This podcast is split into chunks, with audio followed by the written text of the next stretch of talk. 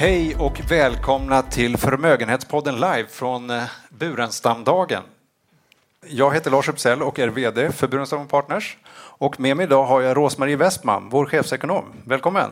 Tack! Du var uppe här på scenen för ett år sedan på Burenstamdagen tjugo sjutton. Och då pratade du med Henrik Mittelman.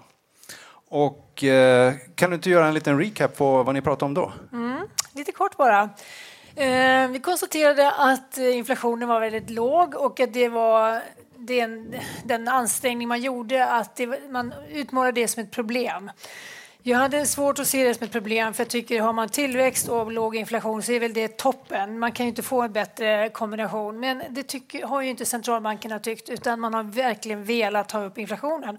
Och då pratade vi om att, att för att få upp inflationen så var man tvungen att försöka överhetta ekonomierna. Och det är det vi har nu, ett år senare då kan man säga i U S A. Vid den tidpunkten kanske vi inte visste att det skulle vara just U S A, men, men nu är det U S A som leder det här experimentet. För det är väl ett, ett experiment, även det kan man säga, att man blåser på med både budgetunderskott och annat. Ja, man... man gör allt i alla fall för att få, få, upp, få upp tillväxten och därmed då inflationen. Så det är den situationen vi har nu, kan man säga då, framförallt i U S A. Och Henrik Mittelman pratade här tidigare om att allt går uppåt och det kommer fortsätta gå uppåt. Men eh, vad säger du, vad krävs för att eh, det ska fortsätta den här högkonjunkturen i U S A? Mm. Vi har hört lite grann idag redan om det, och det är ju att investeringarna måste ta vid nu, för att vi har inga lediga resurser i U S A. Utan det får bli investeringar som löser den knuten helt enkelt, och då, då kan man lyfta produktiviteten, och då kan man också undvika att man får en för hög inflation. Den här nu efterlängtade inflationen, att den nu inte skulle krypa över tre procent och verkligen bli ett rejält problem.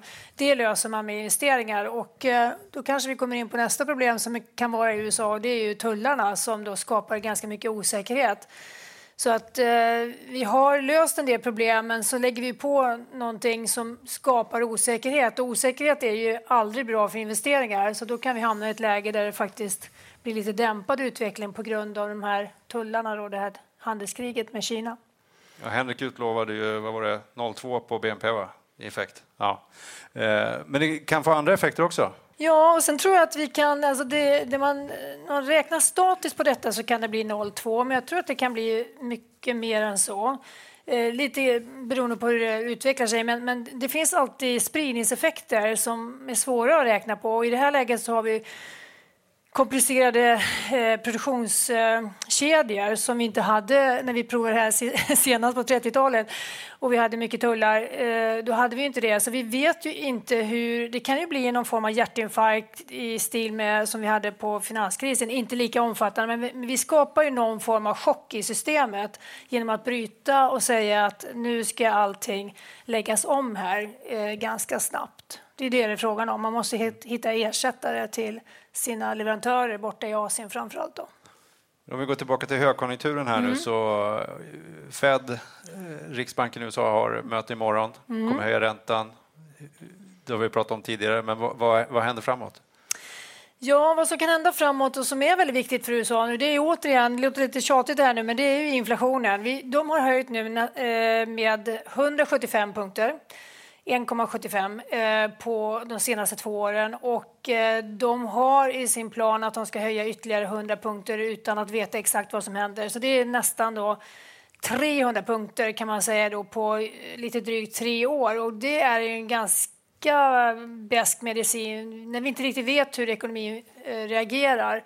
Eh, vi har ju en lägre räntenivå nu än vi hade förra gången de höjde räntorna, och man ska ju veta att när de centralbankerna väl börjar höja för att de ser behovet av att höja, då brukar de höja tills det blir en avmattning, för de kan inte se den i förväg helt enkelt, utan de blir ofta sittande i en situation där de har höjt för mycket, och det är därför då ekonomin mattas av, och den, den situationen har vi nog framför oss i U S A.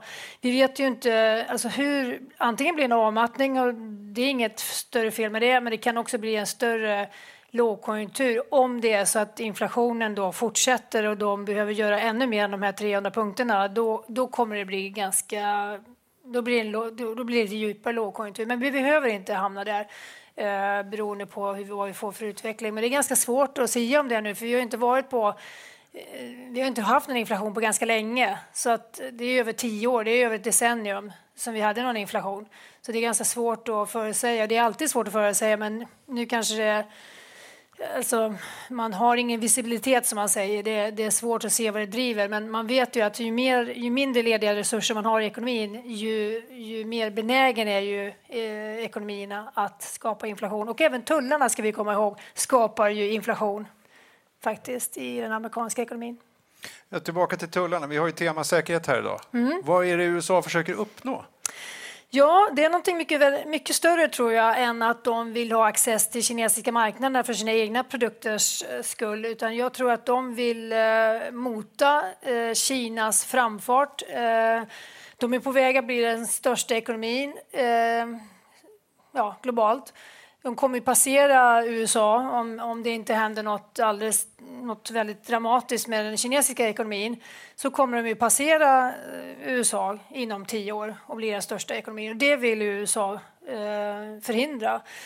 Så att jag tror att eh, målet med Trumps tullar är att slå sönder de här produktionskedjorna. Eh, för att han ser också det här väldigt mycket ur ur geopolitiskt och säkerhetspolitiskt, att man vill inte vara beroende av, alltså får man en konflikt som kan på sikt vara militärt, inte just med Kina men det kan vara andra områden, så har man då byggt in sig i ett beroende av produktionskedjor som bygger på att företagen skeppar då varor fram och tillbaka över gränser och så vidare, så, så vet man ju att den dag man får en konflikt så får man också en skada på den egna ekonomin. Och har man förberett det innan genom att göra sig mer oberoende och ha mer produktion på hemmaplan, så, så kan man säga att man planerar lite grann för att göra sig då geopolitiskt mer oberoende i U S A. Mm.